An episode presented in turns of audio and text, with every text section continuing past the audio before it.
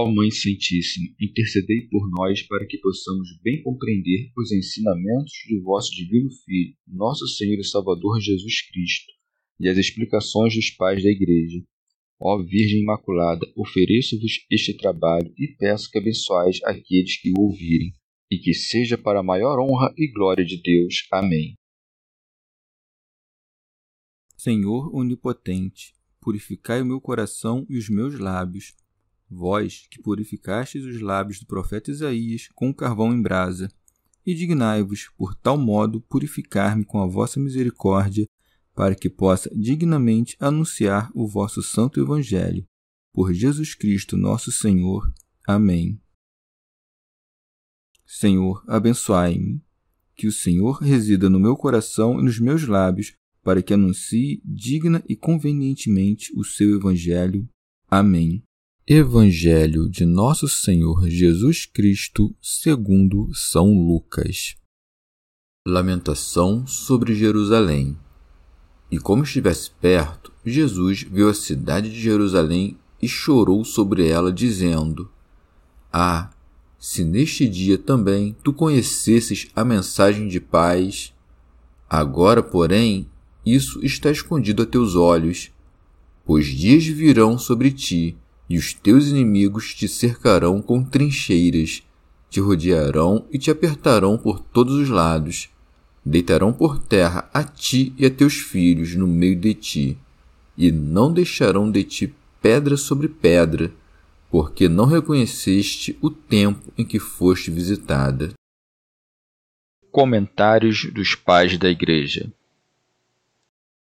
Orígenes Nosso Senhor Jesus Cristo confirmou pelo exemplo, todas as bem-aventuranças que falara no Evangelho. Com efeito, tendo dito: Bem-aventurados os mansos, provou-a quando falou deste teor: Aprendei de mim, que sou manso.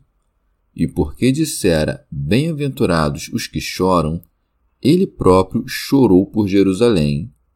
E como estivesse perto, Jesus viu a cidade de Jerusalém e chorou sobre ela. São Cirilo. Jesus Cristo, que desejava sinceramente a salvação de todos os homens, entrou-se de compaixão. Isto, contudo, só nos foi dado a conhecer pelas lágrimas que derramou como sinais de tristeza, marca deveras da sua humanidade.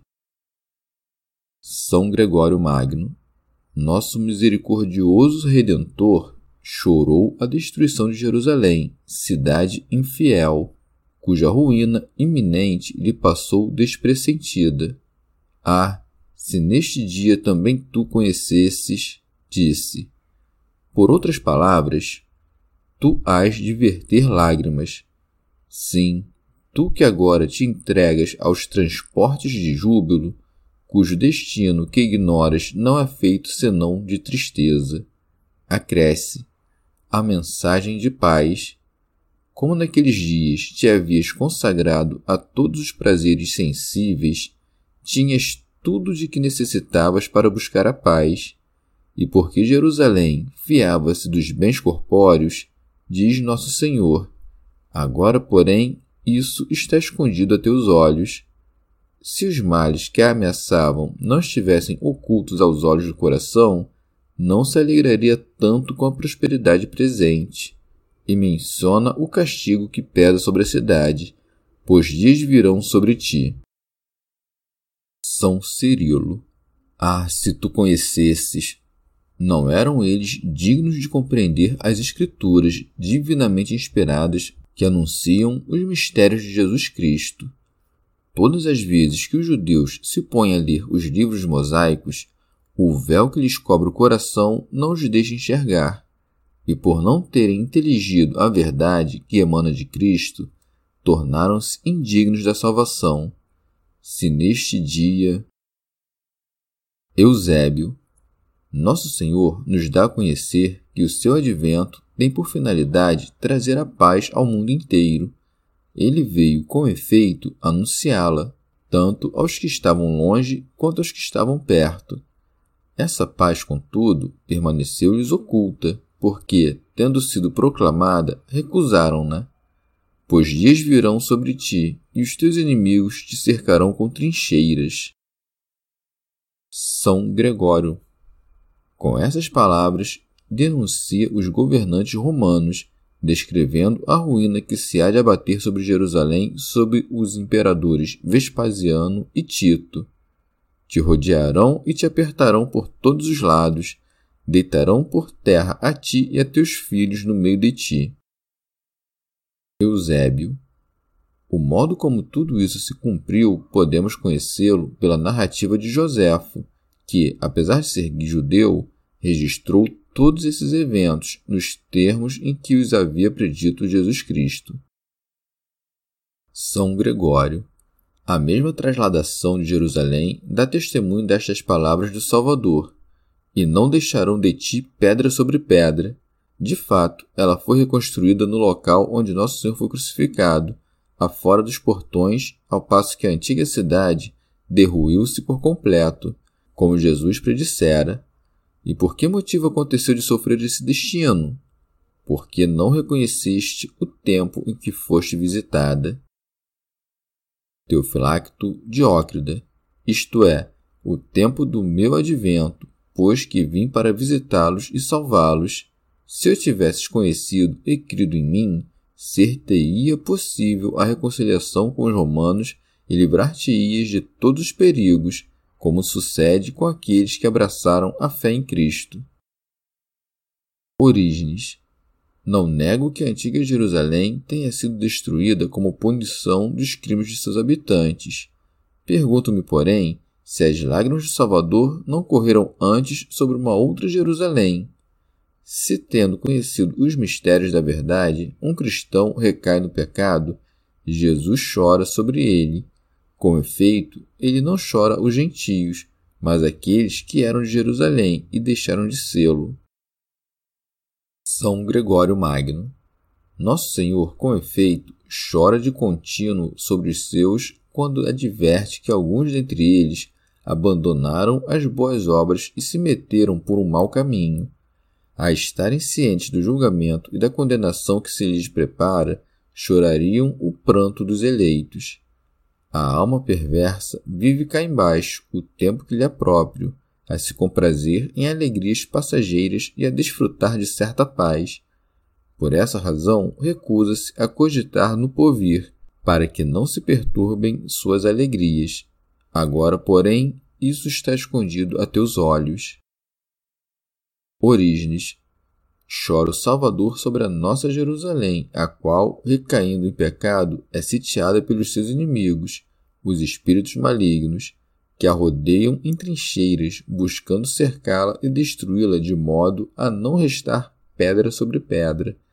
Assim, acaba sobretudo quem, após longa prática de continência, depois de muitos anos de castidade, sucumbe à tentação e, seduzido pelos atrativos dos prazeres da carne, perde o sentido de continência e de pudor.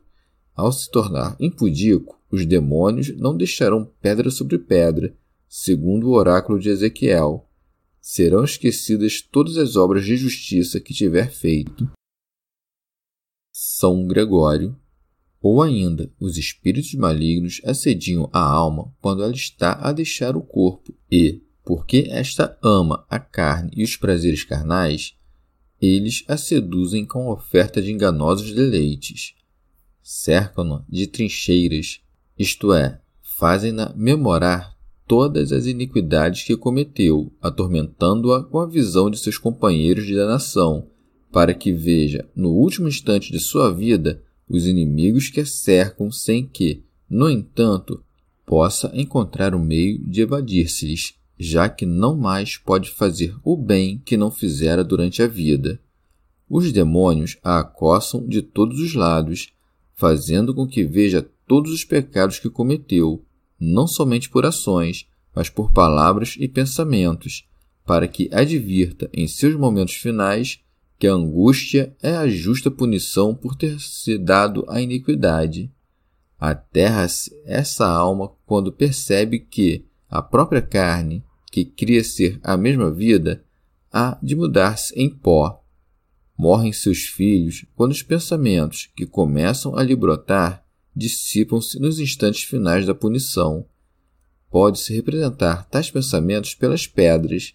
Com efeito, quando uma mente perversa acresce ao mau pensamento outro ainda mais culpável, mete, por assim dizer, pedra sobre pedra.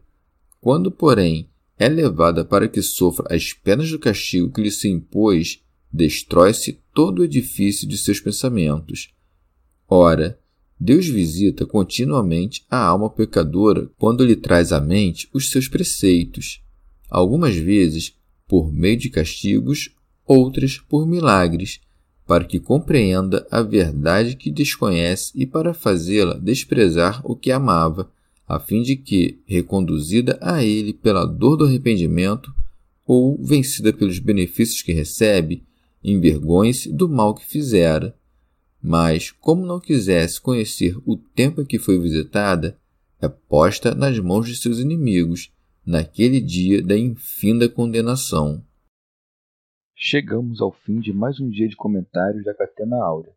Muito obrigado por ficarem até aqui, que Nossa Senhora derrame suas graças sobre nós e até amanhã.